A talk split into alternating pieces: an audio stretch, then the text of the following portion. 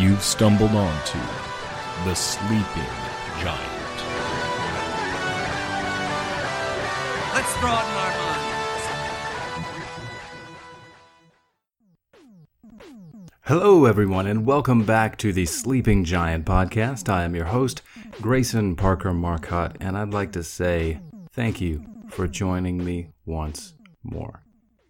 This episode is a bit unique in that it was not my original intention to release this as a monthly episode. However, with the technical issues I've had paired with the general anxiety regarding not only the recent election but the citizenry themselves, ourselves, I should say, uh, we the people, I've been running way behind schedule. For that, y'all, I do apologize. I do, though, think that you'll be pleased with what I have in store for you here. I have got a few announcements to make first. And then I'll have Mr. Hollywood Steve Spratling of the Dead and Lovely Horror Movie Podcast with me to talk about Tom King's Marvel publication, The Vision. Now, now I, hey, I know what I said, and I said that uh, I would be doing horror for the rest of the year, and this is, you know, kind of that. I mean, I've got a guest from a horror movie podcast. The inception of this uh, particular episode has its roots in horror, and uh, I'd say that it's it's heavily influenced by intention with horror throughout. So y'all will have to be the judges of that. But in the meantime, y'all get comfy. We are about to begin.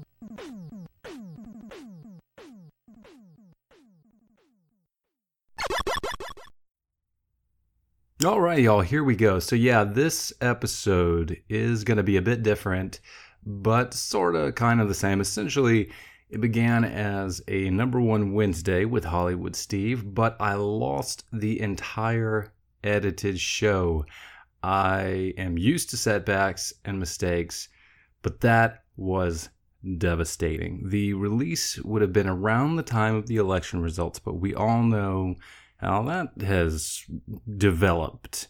Between the two events, I had a really hard time getting my act together. I am not proud, but that is what happened. Although, in retrospect, I suppose I shouldn't have been too worked up because either way, we're coming out with, uh, you know, an out of touch old rich white guy in the White House. And, and look, I know Trump sucks. He sucks as a human and as the president, but we deserve better than Biden. I voted for the guy, though, you know, it's where we are. Let's let's start holding this motherfucker accountable and maybe we can all start seeing the changes that we want to see. Now, enough about that. I have been distracted uh, by positives too uh, especially in that I have started writing far more often. I loved the vision so much, in fact, that I started covering it issue by issue for Fanatic Media. Now, Fanatic Media is a, a media site that relaunched their their website a few weeks ago, and there you will find articles and reviews for all kinds of media Star Wars, video games, film, Star Wars, comic books, and sometimes also Star Wars. Seriously though, y'all y'all check it out. My wife Maggie is also a contributor there and she just published a wonderful piece on The Witcher. Hopefully, we'll be getting some episode by episode takes leading up to the second season. I may have the inside scoop on that, so I reckon we will see. Seriously, though, check it out at www.fanaticmedia.org and on Twitter at fanaticmedia1. And if you're interested in contributing to Fanatic Media by writing about the things that you love, there is a submission form on the website, and you may also reach out to them on Twitter. Again, that's www.fanaticmedia.org. And on that Twitter machine, at Fanatic Media One. That's at Fanatic Media and then the number one. Now, don't forget that you can find the Sleeping Giant podcast on the web at www.tsgpodcast.com. and on Facebook at facebook.com forward slash the Sleeping Giant Podcast. I am most active on Instagram, and you can find me there at the Sleeping Giant Podcast. As far as the Twitter machine goes, I do be tweeting, and you can find me there at TSG underscore pod. And uh, I'm not as active there, but you know we still we still have fun. Now, last but not least, if you are a fan of the show, you can support me by leaving a five star rating and a review on Apple Podcasts. It takes almost no time at all for you to do that, and it is a huge push toward the spotlight for me. If you have already done that and you still want to help, you can find the show on patreon.com forward slash the Sleeping Giant podcast. $1 a month gets you a shout out and personalized thank you on the show, plus pretty much whatever else I decide to do for y'all. I have no tiers or anything like that, so what you decide to contribute is up to you, and whatever you decide, I am truly grateful. There, there may very well be uh, other tiers in the future. I don't know, but for now, that's what it is, and I appreciate every single one of you that listens and every single one of you that contributes. And uh, you guys are just awesome. So, so thanks for that. Alrighty then. Does does that cover all the plugs and promos and what have you? Yeah. Okay, good. Let's move on. All right, y'all, it is time for the main course wherein I'll be talking The Vision, written by Tom King, featuring the art of Gabriel Walta, published by Marvel Comics in 2015. This series focuses on the vision of the Avengers and his attempt to create for himself a normal life with a normal family in a normal neighborhood under circumstances that are anything but. I wonder how that'll work out for him. I got my buddy, Mr. Hollywood Steve Spratling, here to talk about it with me. Let's dig in, yeah? Steve, are you there, sir? Yeah, hey, what's going on, Grayson? Oh, man, just the same old, same old. How are you? Man, I'm doing great. Been awesome. That's good, man, especially during these times of, of trial and tribulation. Yeah, I've been hiking, uh, Hey. which is helpful. It's Yeah. nice to just get away and not think and also not be able to look at your cell phone. Yep. it's really nice. Yeah, that uh, that is a very helpful way to go about your life. I've found it's. Uh, I mean, they're so.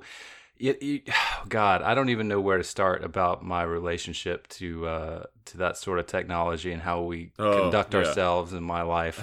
And uh, there, there was this uh, line in The Sopranos when Tony's phone keeps ringing and he's like, "Oh, we were fucking better off years ago." it's like, "Yep, yeah, I am always on my phone. So, yeah, any anything that forces me off of it uh, and reminds me that there's a world outside of my phone is it's a good thing. yeah, and it's better for you." Yeah, it's definitely better for your mental health for sure. You're part of Tennessee. Where Yeah. where are you hiking exactly? Like what do you guys Uh, what's your neck of yeah. the woods? Um, well, the the Smoky Mountains are what you would normally associate with East Tennessee, but um, also a little bit north of Knox County, uh, towards the Kentucky area, there are some state parks, and uh, there's one 20 minutes from my house called Big Ridge State Park, which uh, I I didn't know anything about it before I went there. I Mhm. just knew it was the closest state park to my house. I get there, I pick up a trail map at the the office, and I, I just hit the first trail, and I start walking, and I'm looking at the trail map, and I'm like, okay, so I'm walking toward Dark Hollow. All right, so I, I I'm I'm walking, and I get into Dark Hollow, and I hear children laughing, which I I don't believe in ghosts. Uh, so I immediately associated with the fact that Dark Hollow is right next to a lake. Okay. so I'm like, oh, it's just kids playing on the lake. So I'm walking down Dark Hollow and I turn on this thing called like a Big Ridge Trail or something. Mhm. Uh, makes sense. And as I'm looking, I see there's a thing called Ghost House Trail Okay. and there's a cemetery on it. So I'm like, well, fuck yes. I'm going that way. That's where I'm going. So I go that way and I walk over, and the ghost house is just where a house used to be. Mhm. Turns out the ghost of a house is boring. It's it's like uh, it was a, a 19th century house, so I guess it's kind of interesting to know a house used to be there. But it was just like Mhm. there used to be a root cellar, and you could tell where a pipe was. That was it. Then you walk down a little bit, maybe like 200 yards. There's this this old cemetery, and I'm walking through it, and it's crazy because it's like you know the the most recent death was 1929. So Okay. it's this family cemetery. A lot of the plots are unmarked little tombstones, meaning babies. Sad. That's, Yeah, that's upsetting. Yeah, like a a few of them were sunken in, meaning the the caskets had deteriorated. So I'm like, this is spooky. This is creepy. Fun stuff. What a good Sunday. And I'm walking away, and as I'm walking away, I hear a little girl crying, and I'm like, that's crazy. So uh, I get to the lake not far away, about 1,500 yards, and I see there's a little girl in the lake, and I'm like, that's what I heard and I walk on. I come back home. I start researching the the trail I was just on because I was like, that was really interesting. Turns out that supposedly that trail, Ghost House Trail, is haunted, and that people have reported hearing a little girl crying near the cemetery. Hmm. Hmm. How'd So- that make you feel? it made me go well again as somebody who does not believe in ghosts it was like man that is such a weird coincidence Right. but if i believed in ghosts and i knew that before i got there and that happened it would have been insane my brain would have exploded i would have been like ghosts surreal!" like it would have just been like Uh, yeah. you cannot convince me it's not real Well, belief does tend to color perception. And Yeah, then- and exactly. vice versa, and then it's one horrible red echo chamber. Yeah, but it was it was a cool experience though. It was like one of those that I I I kind of wish that somebody who had believed in ghosts had gotten it. Mhm. Like instead of me, I wish somebody who had gotten something out of it would have had that experience so that they could have for the rest of their life been like, "It's fucking crazy, dude. They're real ghosts, man." I'm sure that there is a fair amount of uh, of people and individuals that have had similar experiences there. I mean, the oh stories yeah, came oh from for sure. Oh, definitely, yeah. Um, Yeah, but, but, I mean, really it's a lake, and there are kids playing on a lake. You're gonna hear Yeah. laughing. You're Yeah. gonna hear crying. It's just gonna happen. I, you know, I'm I'm the Fox Mulder of uh, uh, of of my home. I think. You Yeah. know, it's like I have a very wide array of interests Uh-huh. and things that fascinate me, and I genuinely want to believe these things because I think that Yeah, the world that we live in, the universe that we live in, and depending on how far you want to take that, um, it's just there is no limit to the weirdness. yeah, Uh, Yeah. The universe is a, a stranger th- thing than we can comprehend. However, that doesn't mean that you need to believe every little fucking thing that you read Yeah, or see or are told. And you should adopt a very healthy skepticism, I think. yeah. That's Um, how Mulder was, man. And yeah. Mulder, he, I mean, we're about the same age. Mulder was, uh, for nerds at least, was like the dude. Oh, 'Cause yeah. It was like he was he was smooth with ladies, but he was also really terrible with ladies. Yeah, yeah, it's Like- it's funny how that works. yeah, yeah, it was great. Yeah, Yeah. I I've always been the same myself because I grew up, uh, you know, reading about Loch Ness monster and Yeah. aliens and stuff like that, and just wanting it to be true. Yeah, Um, and living next to a graveyard for a period, and living in the basement uh, of this old caretaker house next to a graveyard. You would think I would have so many stories of like, oh, the weird stuff that happened there, and that was kind of the thing that broke me of believing in those things because living there, nothing weird happened, and I used to play in the graveyard next next door because it was it was fun, it was peaceful, and nobody messed with you. yeah, they're all it was dead. just yeah, and they're all dead. So it was just like you know, after doing that for a couple of years, you're just like, yeah, there aren't ghosts. this is Yeah. just it's ju- you die and that's that's it.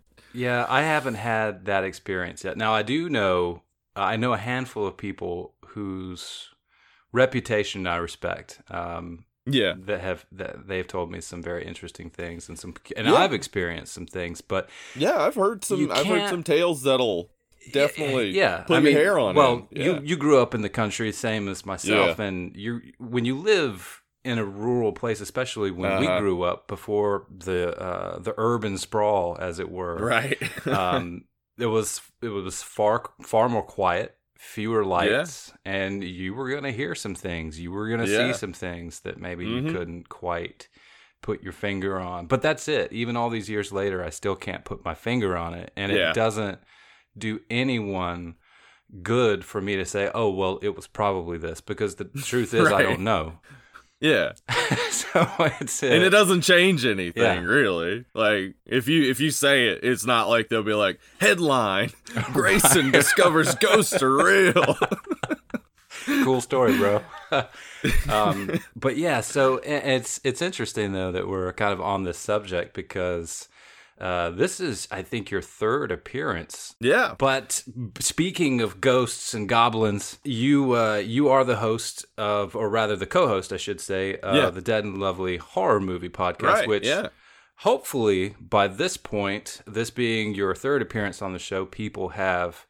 Uh, yeah go check it out give it a listen. Um, I um, it's the only I don't want to say the only podcast I listen to, but it's the only podcast I listen to with regularity. I'm still working my way Oh. up from the first episode. I think I'm in the no. I just finished the Babadook, which Oh, was, uh, man. that was a really fun one because uh, that was a that episode uh yeah i remember really putting a lot into that because i love that movie Well, you guys talked extensively about your your influences uh, and Yeah. your your fondness of books and literature for most of the episode, and I think Yeah. that's what made it really solid. Yeah. Um, but so I just finished that one, and then of course I listened to every every new one, and I think that started with the Mandy episode. So I'm kind of like working two different directions. Um, which plays all kinds of hell with my perception of of the passage of time. But uh, for those who haven't listened to your show, where can they find you guys? Oh, we are everywhere, but uh, you you can uh, you can find us on any of the podcast aggregators, uh, you know, iTunes, etc. Uh, we also you can find us on social media, uh, Twitter, Instagram at Dead Lovely Pod. We're also on the old Facebook, facebook.com forward slash Dead and Lovely. We got a good group over there. It's uh, it's some fun times. Yeah, man, I uh, I enjoy it. It's popping. Yeah, yeah. The the thing that I had wanted to mention though, or the the, the way that I thought this so uh, naturally dovetailed into our topic of conversation was when you had mentioned the the graveyard and the ghosts, because the last time you were on the show, we talked about The Walking Dead. Oh right, yeah. and you had mentioned a a scenario or a concept that I had never heard before, Mm. and that was unlife. ah, And yeah. that really fascinated me, and uh, I think you even mentioned at some point uh, the Vision from the Avengers. uh huh.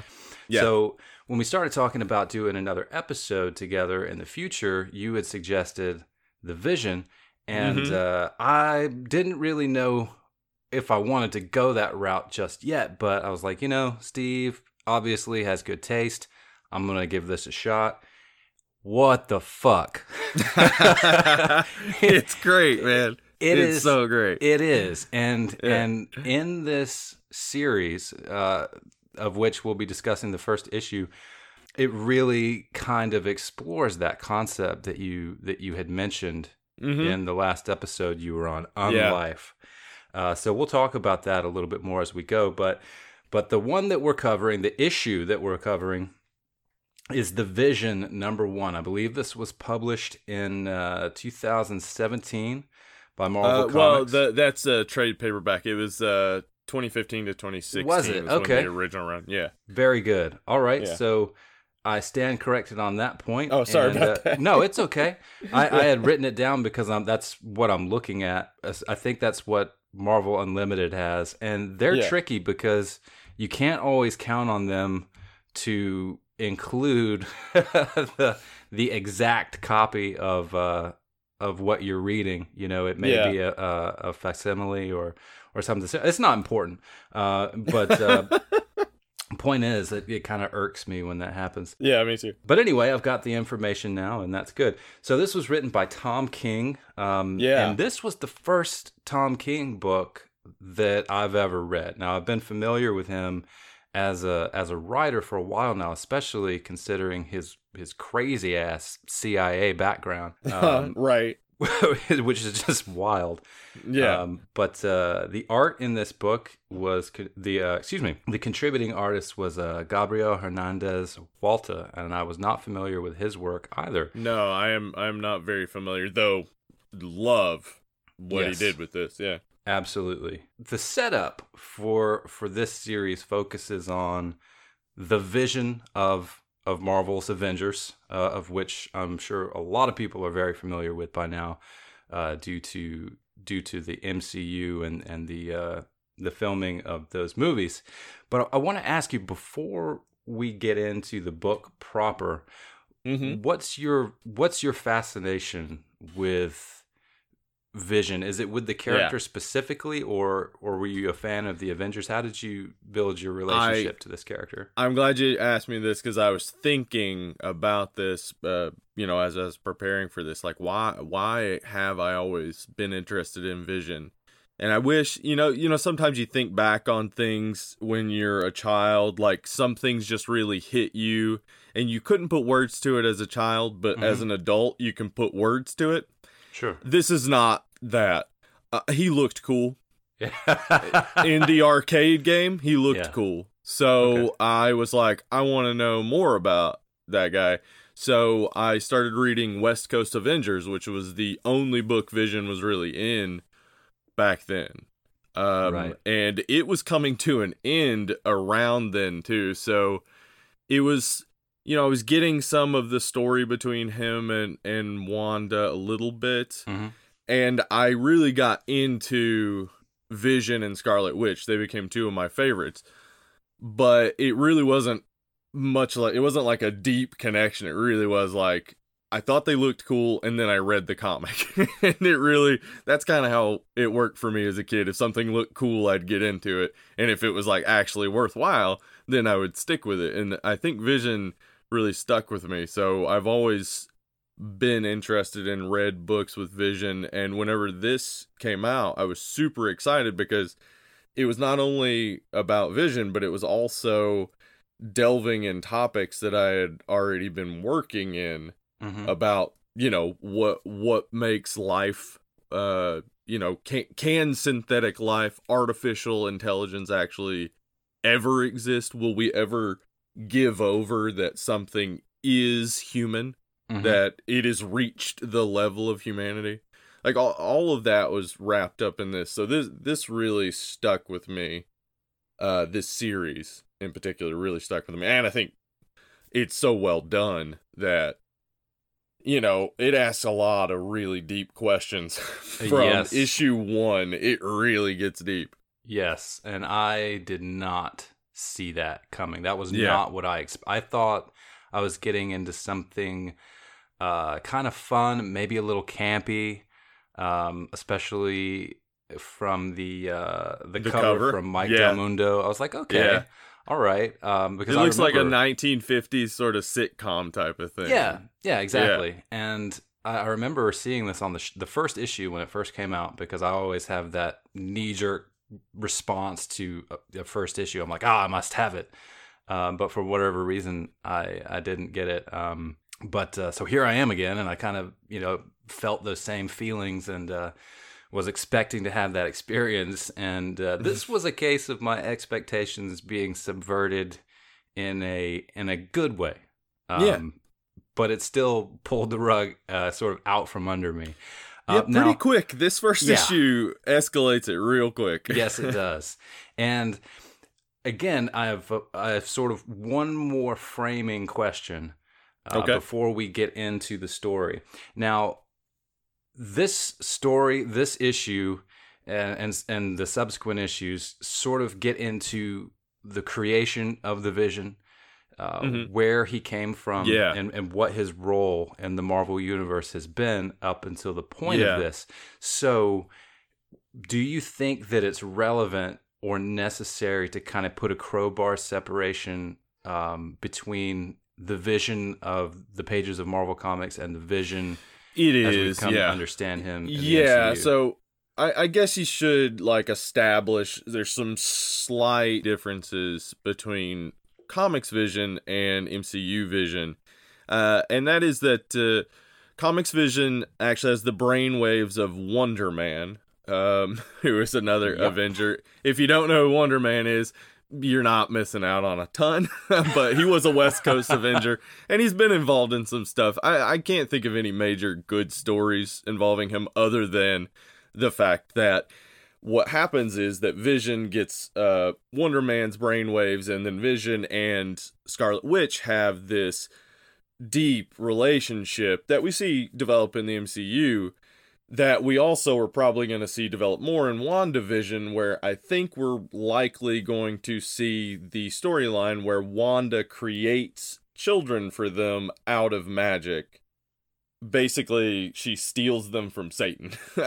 hey, so that's that's you know one way of doing things and vision um spends a a good bit of time as her husband but then gets uh killed and recreated as a a version of vision that doesn't have the brainwaves of wonder man so when he comes back he's very emotionless and wanda can't connect with him and she basically goes insane when she is convinced that the children aren't real.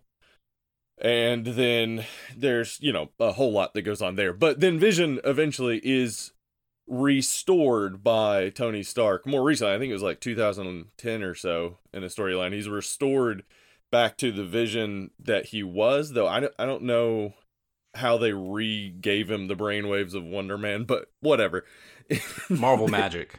Marvel magic. They Marvel magic him. and that is the crux of of the book i think um, which of course we'll we'll get into as far as the or, or as the discussion develops so yeah I, you you laid that on us you laid that on us and so right right off the bat you can see that this is a really dense and Yeah. nuanced story um as i I mentioned think you I can was- go into it without knowing all of that. yeah. though. Oh, absolutely. But I do think it's important. Um, Yeah. Because you have that again. The MCU is permeated Yeah. a lot of uh, of popular culture. So you Mhm. know there there's like two timelines, as it were, and you just kind of have to make sure you know which one Yeah. you're discussing, or if you bring something up regarding Vision, um, you know, it, it might kind of that might not register. I guess. Yeah. Um, Yeah. But uh, so yeah, I I had thought that this was going to be uh, kind of lighthearted, and uh, I was not prepared for the density No. of the story and how existential it got. So Yeah. um, it's interesting because it seems like that through the the exploration of of normalcy, you begin to see that, that that's something that you perhaps should not strive for. Right. Um, and in fact, normalcy is something by which we maybe could and probably should be horrified by. Yeah. yeah. so so this seems the vision seems more in line with with sci-fi horror. Yeah. Yeah. And that's what really draws me to it is that existential horror um, with j- y- y- the second you put artificial intelligence into something i'm i'm way interested i want to know what you're doing with it because I, I it was a debate a roommate and i had one time watching star trek voyager i think where they had their their doctor was a hologram. Mm-hmm. and there's an episode specifically where basically he was going through like you know because he was based off of a real person and he was going through like how real he was. And we just had this debate about whether like whether or not an artificial intelligence could ever be considered human Mhm. Uh, I think I think they can. He, he thinks they can, and uh, I, I see his point. His point is that they're not. Like there's always that barrier. yeah, They're not human. They're just not.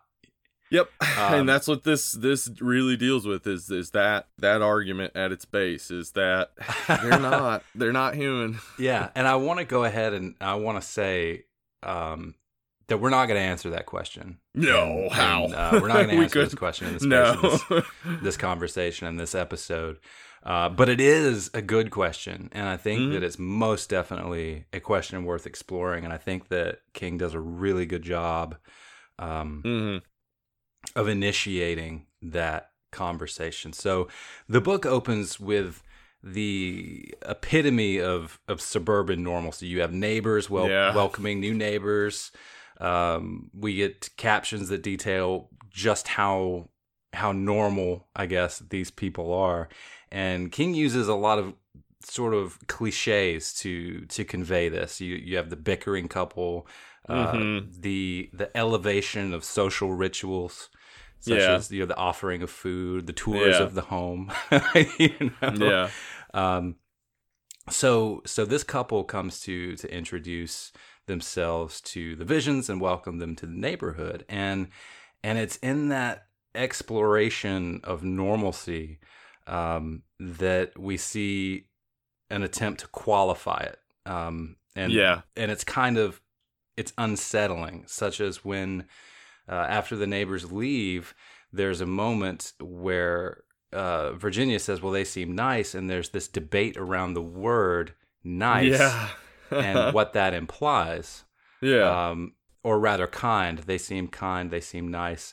And it's you start to see that that's how you begin to have this conversation about artificial intelligence. Right, um, King really he builds this this idea um, that you have to ask these questions and that accumulated data uh, qualified as information is meaningless right, unless you have uh, unless it has a mode of action or a purpose yeah, and and Yeah. to me that's very fascinating that we begin with language yeah. Uh, and and the the basic boiling it down to Virginia saying, uh, then the phrase is meaningless. Like, like like that is true of language. Language is meaningless. Uh, if you want to read some jacques derrida or something go check it out.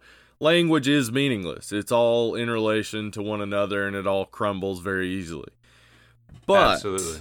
what vision says um, he said he says obviously but to assert as truth that which has no meaning is the core mission of humanity yeah. What? That that's like mind blowing on like the third page. Right. it's like but it really does boil us down to the truth. Like we we really are like we know that none of this has any meaning. We know that our language our society none of it means anything. We all die. Right. But it wouldn't it wouldn't work. We couldn't do it if we didn't think it meant something Right. Yeah, absolutely. I mean, that's that's the unfortunate end point of pure nihilism. Yep. you know, or nihilistic Yep. thought. And you know, that's just, absolutely that will drive you mad. So I think that exploring uh, a nihilist philosophy will do one some good, but at the end of the day, I don't think it's uh, I don't think it's a health. It's not the healthiest philosophy to adopt and to No, uh, to build your life around. Yeah, it's it's a good way to it's a good way to maybe get some perspective, but it's not a good way to live. No, because you will care about nothing. and then you'll become unhealthily obsessed with removing male genitalia from their host bodies, and that's just. and you might begin to look like Flea. Uh, I mean, I'm just saying. yeah. It's well, I mean, if I could pick up the bass playing skills, it might that'd be, be, pretty alright cool. Yeah, that's a pretty good deal, actually. Yeah. those facts notwithstanding, Vision his his desire is normalcy, or at least that's what he thinks is his desire. And you get to this point where uh, it's time for the kids to go to school, right? So we're still we're we're with them, and we're kind of going on this journey with Vision's wife and children, sort of Mhm. as as they begin to go on their own journey. Yeah. Um, and it's you've got this interesting play between Vision and and Virginia where they're trying to decide if the kids will use their powers, um, Right. And or whether or not they should try to be more quote unquote normal. Right. And, and like any normal parent, um, he desires and expects a certain degree of uh, of control yeah. um, but also also safety. So this was really interesting to me uh, because, and I hate to, I'm trying to think of the best way to not do this, but I'm going to do it anyway. As a parent, Uh huh. One of the worst things is when you, and maybe one of the best things, and, and hopefully I'm ahead of the curve, but that's when you realize that there's there's a point where you have zero control over what happens to your kids. So like you can prepare them for everything that you could possibly imagine or, or think you imagine. Yeah. But what you cannot control is the way the world reacts to your children. right. Vision apparently missed that memo.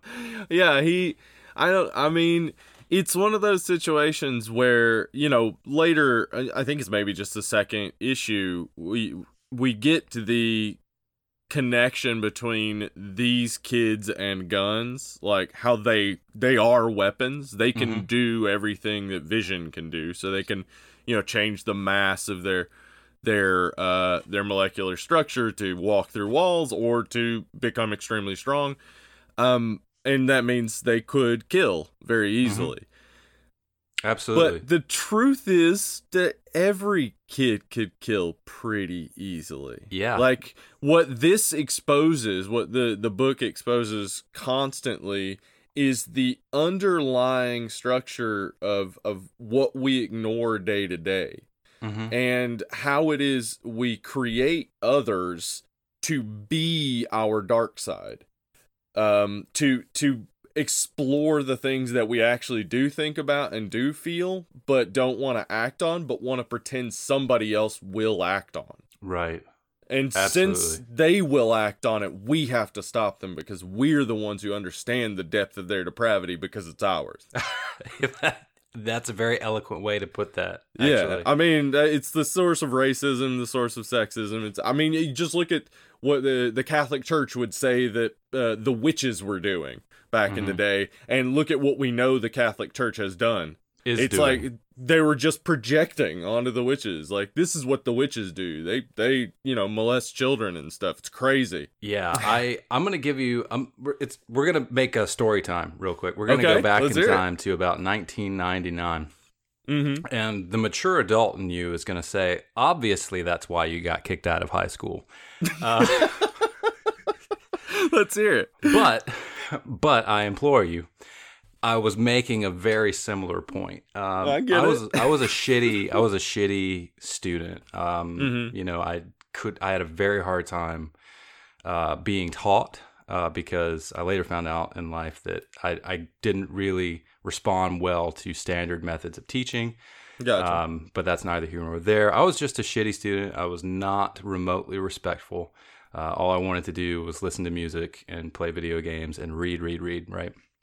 Mhm. Um, so there was a point when, uh, and this was back when my family was still pretty involved, I guess, with the Mormon Church. So like, I, st- I had stopped going to church Yeah. and um, but the missionaries would still come over, and I enjoyed that. Um, and one of them at one point gave me this uh, black trench coat. So Uh oh. yeah, you see where this is going. Now Uh-huh. I had no idea uh, about the trench coat mafia or that that was even a thing. I was just like, Right. you know, I'm moody and 16. It's a long black coat. It looks fucking sweet, right? Yeah. Um, so I go into school wearing it this one day that somebody had called in a bomb threat Oh no. yeah, bad, bad timing. Uh, so this teacher, he comes up to me. He's like, "Oh, you got to give me that coat." And of course, I'm like, "Actually, no, the fuck, I don't." Yeah. And uh, that is true. you do not. um, but a friend of mine came up and was like, "Dude, just just give it to him," because I didn't know someone called in a bomb threat. Um, but anyway, I get the coat back, and uh, but as in, in so doing, in so receiving the coat back, the principal, um, he goes into the coat and he pulls out this uh, BlasTech Stormtrooper rifle that I had been missing for a while. It's only like two inches long, and it went to one of my uh, Power of the Force uh, 12 inch dolls, the Stormtrooper. Uh-huh. And I was like, oh, dude, I had been looking everywhere for that. Thank you. And he was like, this will not be tolerated. And I was like, what the fuck are you talking about? Yeah. you know? A toy? Yeah. And I mean, it was an accessory to a 12 inch action figure. And, Yeah. and the reason I mentioned I was such a shitty student is because I had been given an ultimatum that uh, I could no longer miss school if I missed 10 consecutive days, they were going to expel me. And I kind of had a come to Jesus realization where I was like, dude, it's just high school. This is just Madison County. Fuck these people. Finish school and go. So that's what I decided. I was going to clean up my act and and do it right, okay? But he pulls this gun out and I'm like, "Thanks." And he's like, "Well, we can't tolerate this." And I'm going to have no choice but to suspend you for 10 days.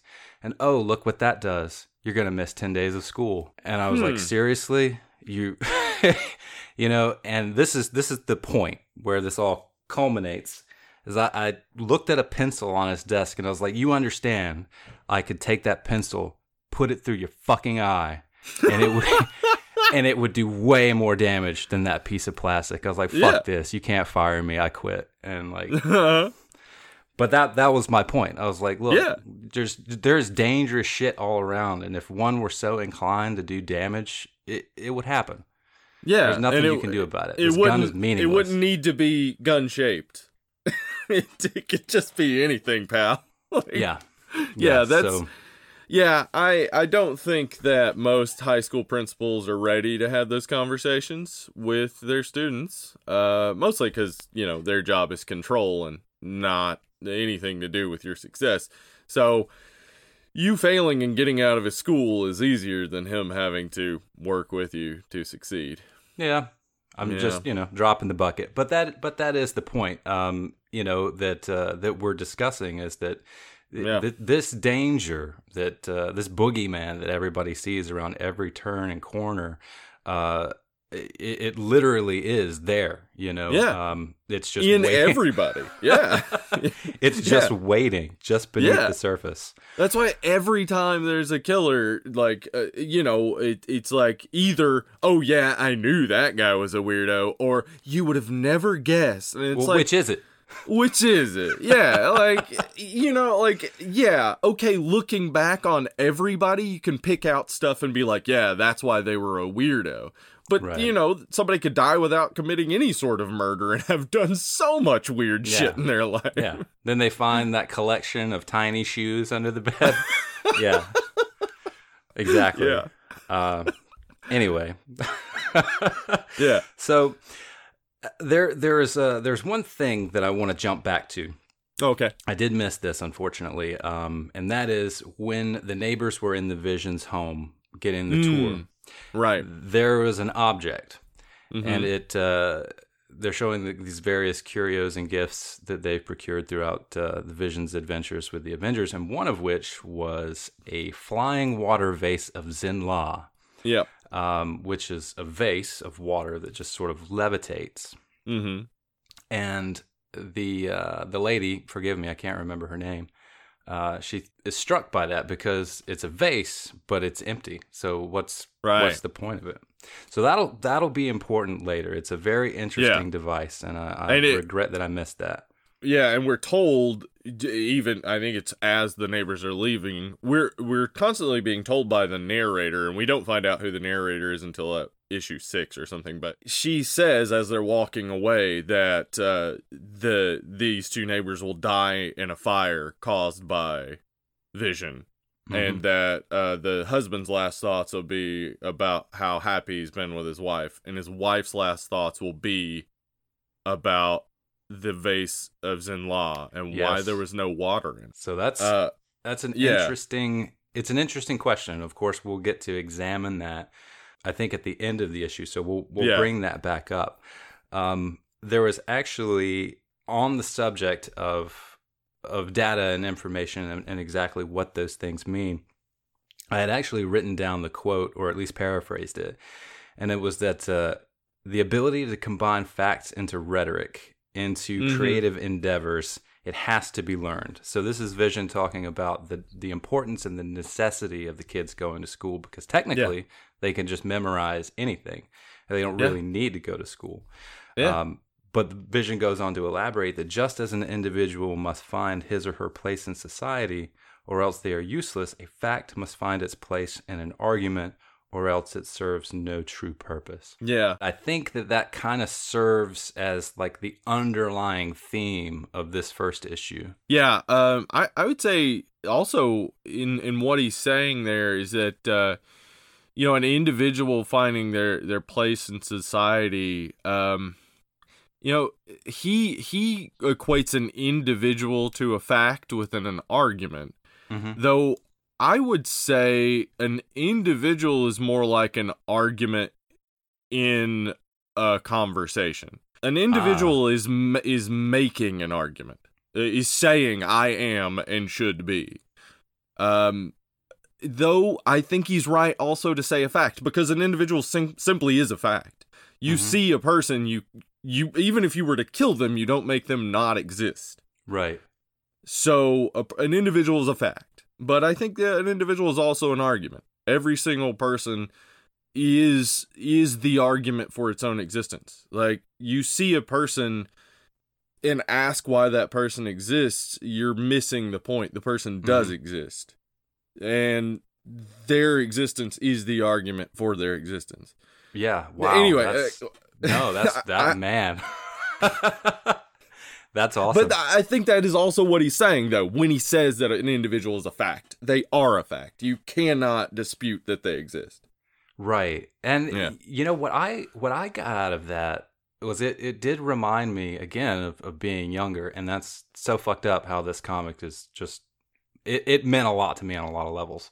Yeah. Um when I was younger I was often criticized by peers and especially uh especially girlfriends um for being uh, too cold in the way that Mm. I handled my relationships to people and how I communicated with them. But in my defense, again, being young and stupid, uh, I thought that if I could be as clear as possible and really use the human language as I had learned it, English, in in making clear all of my thoughts and feelings, requests, that there could be no room for argument. There could be Yeah. no room for misunderstanding I fell into that trap myself. yeah well it's it is a horrible fucking trap um Yeah. but i thought that that was going to be something that would be helpful uh, and of course i learned i was wrong yeah.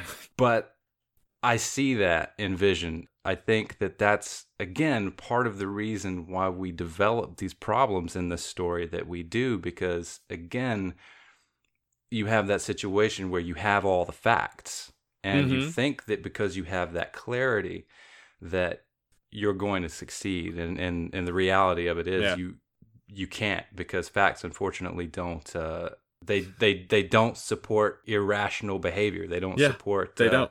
irrationality or unpredictability Yep. You cannot. I mean, it, it is a, a constant, fruitless effort to apply logic to the illogical.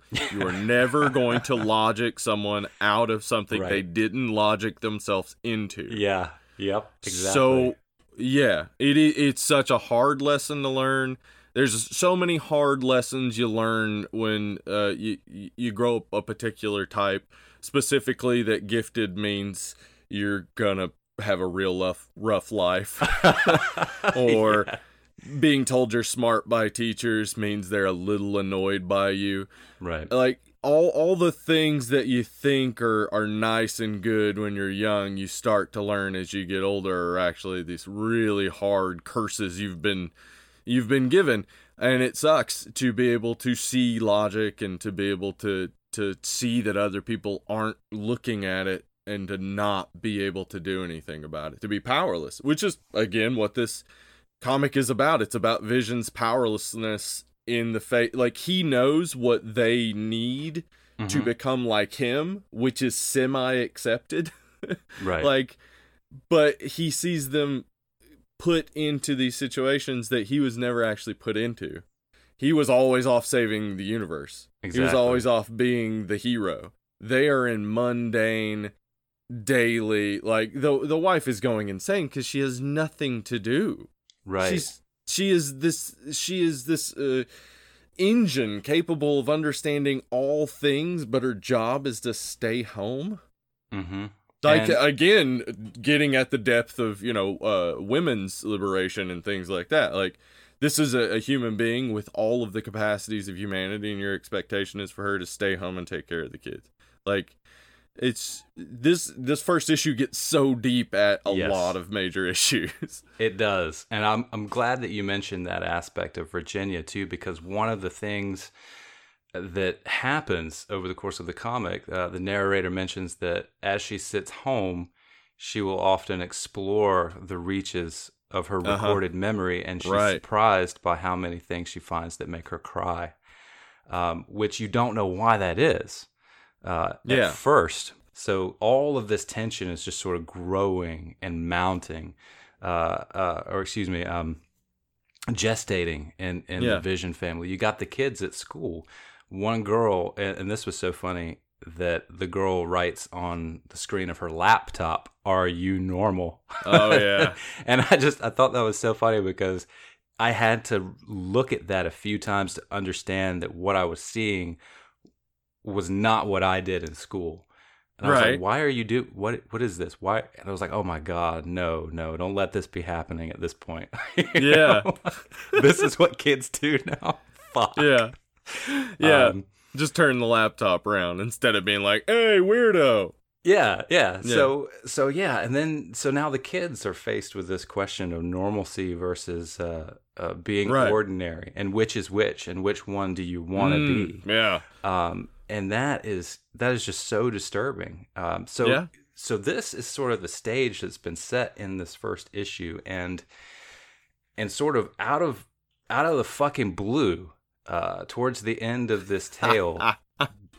yeah You- in super a- in a- surprising yeah, very surprising, very shocking splash. Uh, a scythe blade erupts through the daughter's chest, yeah which uh, which I did not see coming. Obviously, Mm. neither did she. nope but it was it was extremely upsetting. And what you have is this character Grim Reaper, who, Uh-huh. as you alluded to before, is totally aggro and and uh, and is he keeps repeating that that they're not real, that They're his family real. is not real, that they're Yeah. based on his brothers. Uh, wonder bra- man yeah, Wonder uh, Wonder Man's brainwaves. Mhm. And in an attempt to subdue him, Virginia accidentally kills him. Yeah, her. Well, I mean, it's there's the line there, right, between accident and rage. Like, what is she experiencing there? Because it looks like rage. Looks an awful lot like rage. Well, it's it's an and on- animal, you know, it's an Yeah. animal instinctual reaction to, To someone child. mortally wounding your child. Yes, that is exactly it. Like Vision displays uh these things later in the series. Y- you see him like lie to a cop to Yeah. cover for his wife and stuff. Like these are things. I mean, you know, not not a major idea i- in humanity, but for a synthezoid, an artificial intelligence to to be able to lie like that is surprising. And- Specifically being an Avenger yeah, at the time. Yeah. So like you you see them start to go into preservation mode, which Mhm. is exactly what makes humans the way we are. We fall into preservation mode a lot. Uh, an artificial intelligence wouldn't have to do that very often. I mean, when we you know that that that really is the thing we often see explored with artificial intelligences like hal in uh, uh 2001 a space odyssey or Mhm. skynet both attempting to keep people from shutting them down recognizing their mortality so to speak and and and trying to preserve their life which is what you see humans do in in those primal situations is become bestial become primal and Mhm. only wish for their life or the life of their their loved ones to to be preserved Their So- brood. yeah yeah so I it's, mean, it's putting crazy it simply. Yeah, it's crazy to to just see that that that switch moment where she goes from uh, you know, the first time we see all three of them, they all just say pleasant to meet you. Like Mhm. they say all say it like in a row. Pleasant to meet you, pleasant to meet you, pleasant to meet you. They they it's like right here at this point that they all three start to become human. Like they're Mhm. already questioning some things, but as soon as it becomes life and death, we you know the the rest of the books we see Virginia going through all of her emotional turmoil. We see uh Vin trying to figure out, you know, if he's normal or, or what he is, trying to really just understand what he is.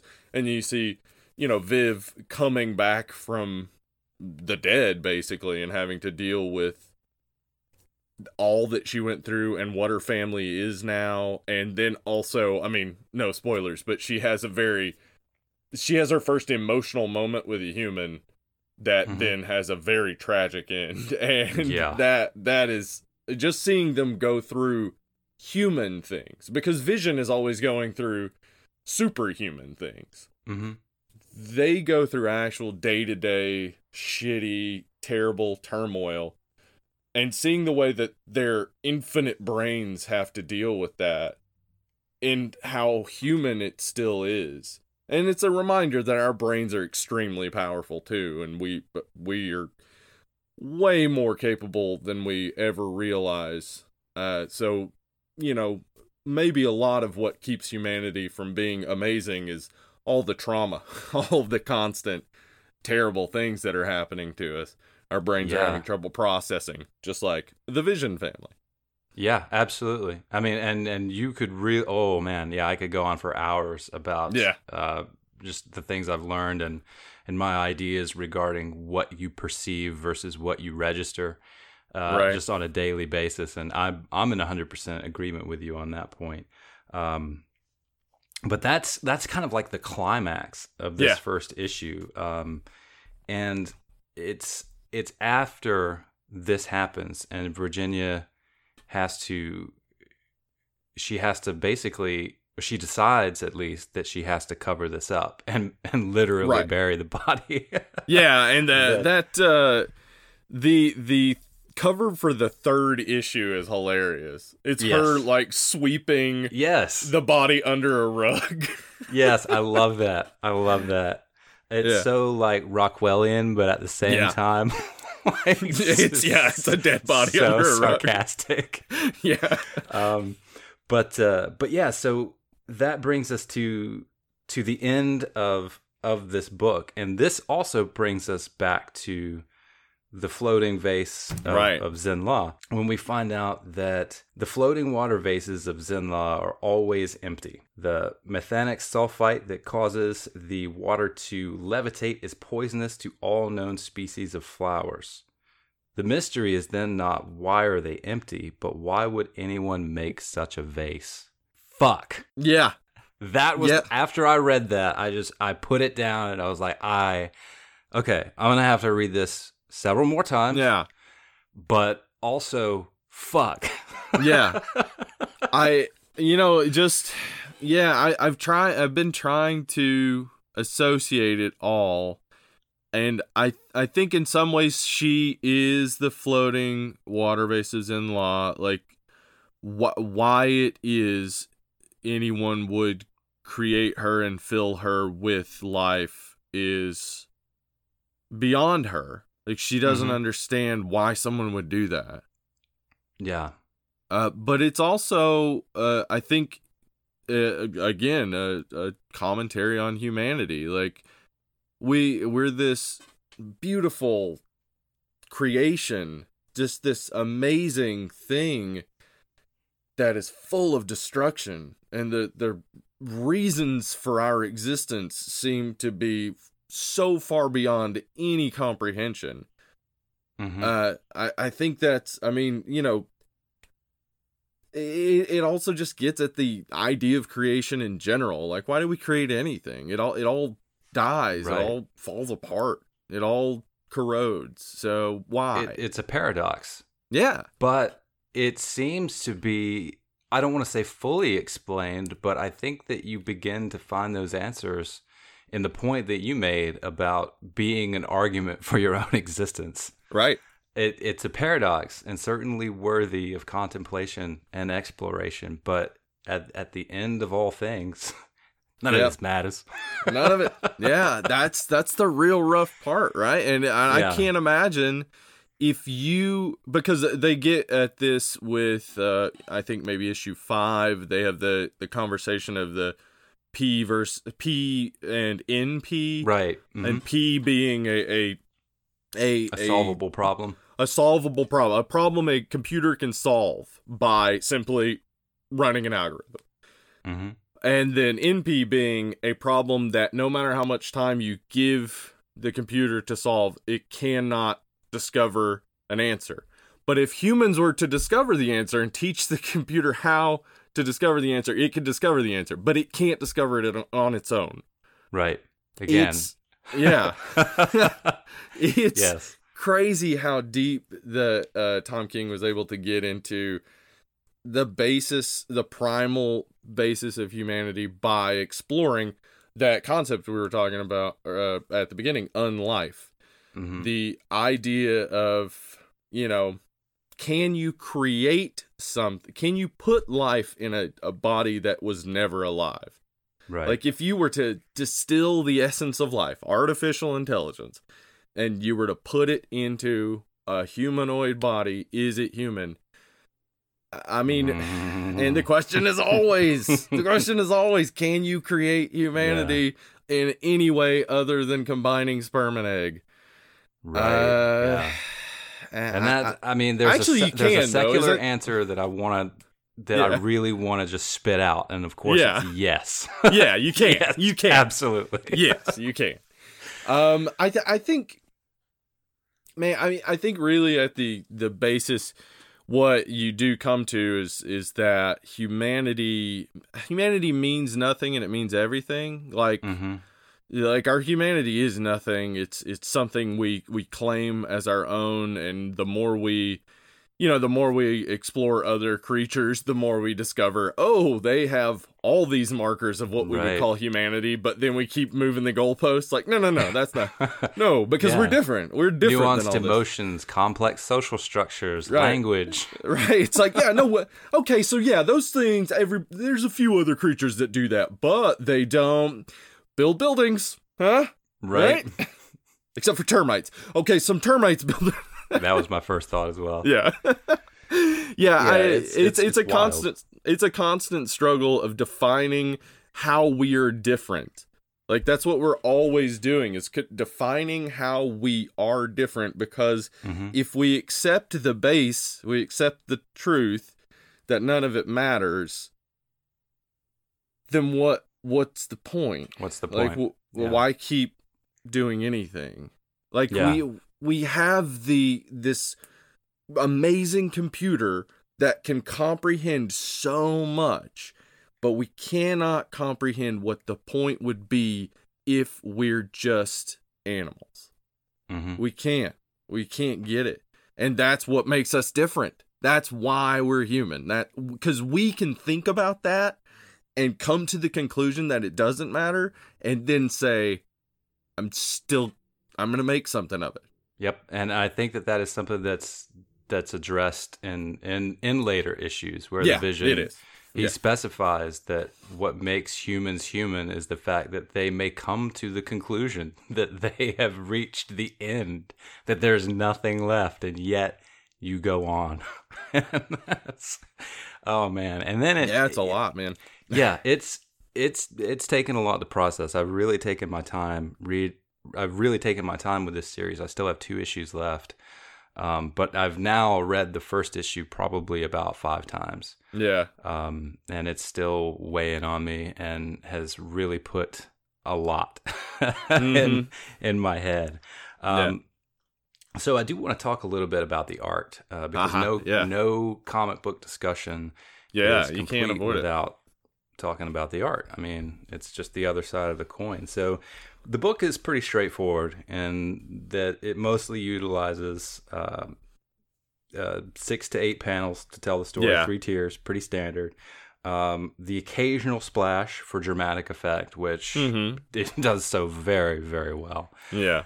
Um, and I did, I like I said at the beginning of the conversation, I didn't notice anything particularly profound, but I found that the the uh, the simplicity of the line work was it, it kind of lent itself or lent a a subtle, slightly muted tone, especially in uh-huh. conjunction with the colors Yeah. and um, and I'm very interested, of course, to to know what you think about this because I think we mentioned that that we both kind of found something in Yeah. Yeah. Um, for me, it seemed to allow for the narrative to push through.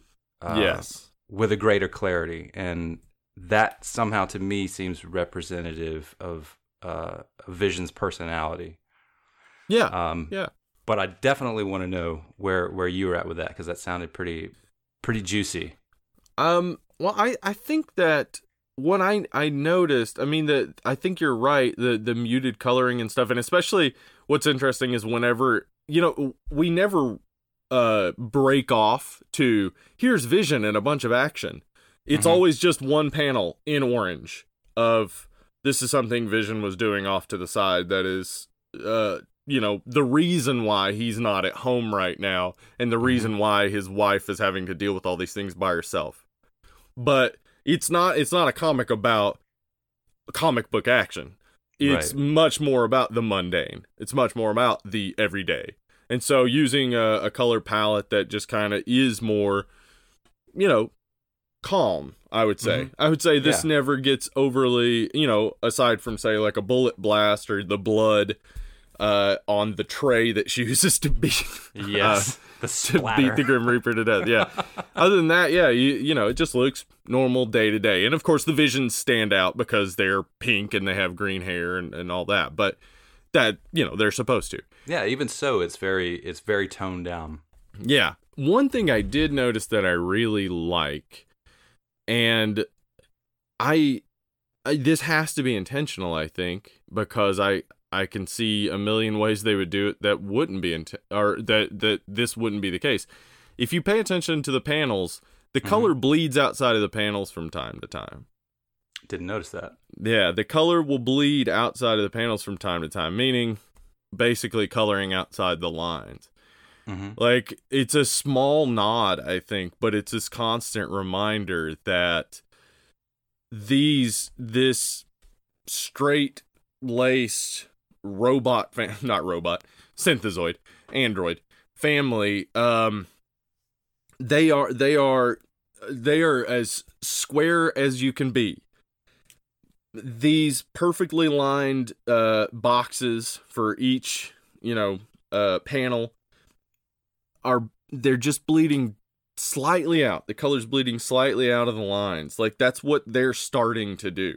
They're starting to escape their boxes so i like that i think that's what they were going for because you could you could easily eliminate that Right. they they left it in there to I think just keep that sort of idea of like they're bleeding outside of their regular box. Things are getting different. Things are changing. They're starting to become different than Vision. They're not Right. just basic copies of him. No, I like that. I mean, and that's the thing about art too. You know, as an artist creating something and then loosing it into the world, you know, I'm sure there are a million and one half cliches about that, but you know, once you've let it go, it I think the saying is it stops being yours. And Yeah. and the, the the the subjective process of of being part of the audience kind of you you project your opinions and your ideas on that so whether the artist intended that or not that's Yeah. what you got out of it and that's Yeah, for sure. that's awesome um, because when you when you describe that that's i mean it, it just lends so much more depth to uh to the story which is just Yeah. great. Um so that that pretty much pretty much wraps it up. Um that's the first issue. And being a first issue i think it's uh you be hard pressed to find another first issue that makes you or at least makes me want to to keep reading immediately Yeah. um obviously, I was like, I need to read this again and again so that I understand it because some some of these things are a little too heavy for me, and I need time to process it. Yeah. Um, but I think it's successful and it, it grabs you um, and and makes you want to keep reading the series. So it will, if you're so inclined, it will raise questions in your mind, and you will Yeah. begin to question what is normal, what is ordinary, and which of the two is more abhorrent. So uh, yeah, I think it's it's very interesting, and it you know when I go down that ex- existential rabbit hole of trying to determine uh, if it's the context of my circumstances that determines who I am or something, or am I just an aggregate of absorbed data and collected information, and that's what determines who I am. It's oh, Right. fuck. yeah, it's a that's a yeah. tough tough hole to fall into when you just start thinking about you. I think Yeah. that's the thing to be celebrated though is the reminder that you can do that. hmm that you can sit and do that. You can just sit and think about who you are. And I wonder because you know, we'll never really well, eventually we'll probably be able to figure out. But I wonder when I'm looking at my dog like does she think about th- like does she think about things? Like or or Yeah. like dog thoughts just like whatever is happening in their body basically? Or does she think like man i'm really glad these people found me when i uh, was in that shelter or whatever? Like I- i'd really love to know how much of what we think we're like we think we're so alone Mhm. in the the universe uh because we can't find any other being that we can communicate with are we though like are we communi- Right. like we keep these we keep pets we you know I, I feel very close to my dog i've felt close to you know cats and things in time i know people feel very close to horses and things like so many different animals people can seem to get on a vibe with Mhm. without being able to fully communicate it makes me wonder like how much of our humanity how much of the thing that we think is so special and unique to us is actually very widespread and if we would Yeah. become more in tune with the things around us we'd realize how we're not alone and Right. everything's kind of working in synergy together The treasure is here. Like Yeah. you, Yeah. you have you have the key to your own shackles. yep it's all there for you just unlock and go yeah Yeah, absolutely. I'm I'm 100% on board with that. I that sort of thing astounds me every day, and unfortunately, it leads to some pretty depressing thoughts too. yeah Um, such as why why can't it be this way? yeah, Um, why can't it just be so? It seems like it could be so easy, right? Yeah, aren't you curious? Don't you want to Yeah. know? Yeah, Um, yeah, so when I picked up this book, I, I definitely didn't know that I was going on this ride, you know. So it's like, oh, I'll, honey, I'm just gonna pick up my tablet and and read this here funny book, and five grams of psilocybin mushrooms later, I'm like, what does it mean? yeah, What Life what is is, my language? It's nuanced emotion, right? right. We're all just feeling each other. Um, Your wife is like, "So good comic or what's Yes. happening here?" very good. I remember one time. This is a real quick story. Um, I I got some LS. This was not long after my wife and I had left the the Mormon church. I got some LSD Mhm. uh, because I loved taking LSD before I became Mormon. Yeah. I got some LSD and I took some one night. Uh, and my wife was asleep, and I watched uh Fritz Lang's Metropolis Oh wow. And I went and woke my wife up to tell her the mind blowing like experience I had just had. Mhm. And uh, like a, a couple minutes into it, my wife was like, "Are you on something?" yes, ma'am. yes, I am. Oh man, it's fun. You know what? It's so funny you say that though, because the two things that I really wanted to try to squeeze in, but I knew I wasn't going to be able to do, Mm. uh, was was not hallucinogens. Um, was Metropolis and Bicentennial Man. I wanted Oh, to watch yeah. those two things before we did this. I didn't have time, unfortunately, but Metropolis it- is one of my absolute favorite Yeah. films of all time. Uh, it, I I need to find an excuse to talk about it somewhere. Yeah, it's Yeah. I, it's just a funny sort of interesting coincidence that, that you mentioned that because I had Mm. been contemplating that a pretty good bit. Ultimately, though, I found that like the story itself didn't really mesh Yeah. um, with Vision, but uh, Right. but that's that is a separate Yeah. separate discussion. Yeah.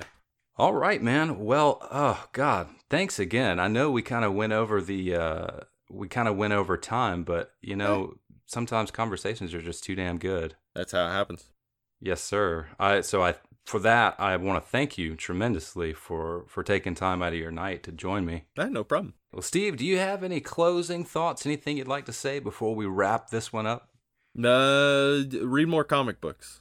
Yes. Is There that a go. reminder or is that a That's just everybody. Just okay? anybody. If you don't read comic books, pick up a comic book. Yep. You might be real fucking surprised, like you I might was. be. Yep. oh man. All right, Steve. Well, you have a good night, man. Yeah. You too. Take care. Thanks again to Hollywood Steve, not only for joining me, but for suggesting that series in the first place. The Vision is one that I'm going to treasure for a long, long while. Don't forget to listen to Hollywood Steve on Dead and Lovely also. And please do check out my ongoing reviews on fanaticmedia.org. We just published the Vision number six review. So essentially, everything that we covered or mentioned on this episode has been covered in those reviews. So moving forward, issues seven through 12, it should be uncharted territory for y'all. It's, uh, well, hell, it's uncharted territory for me. Uh, but this has been another show in the bag, y'all. That leaves one more for the year, one more uh, episode 12, I believe. And I did say it was going to be hard, so that is something that I want to do. It's it's what I said I was going to do, and I want to be a man of my word. Now that also leaves three three fucking Star Wars episodes that uh, that I have to do before the end of the year, and so much has happened uh, in in the world of Star Wars. I don't even know what to do, where to go, what to say, who to say it to. Fuck. Um, but we do need to do episodes seven, eight, and nine, and those are coming together for me. And uh, and I do have some guests lined up, and I think it's going to be great. And I'm going to have a lot of fun. I hope you all have a lot of fun listening to them. Once more, I've been your host, Grayson Parker Marcotte. Thank you for listening to the Sleeping Giant podcast. Until next time, y'all.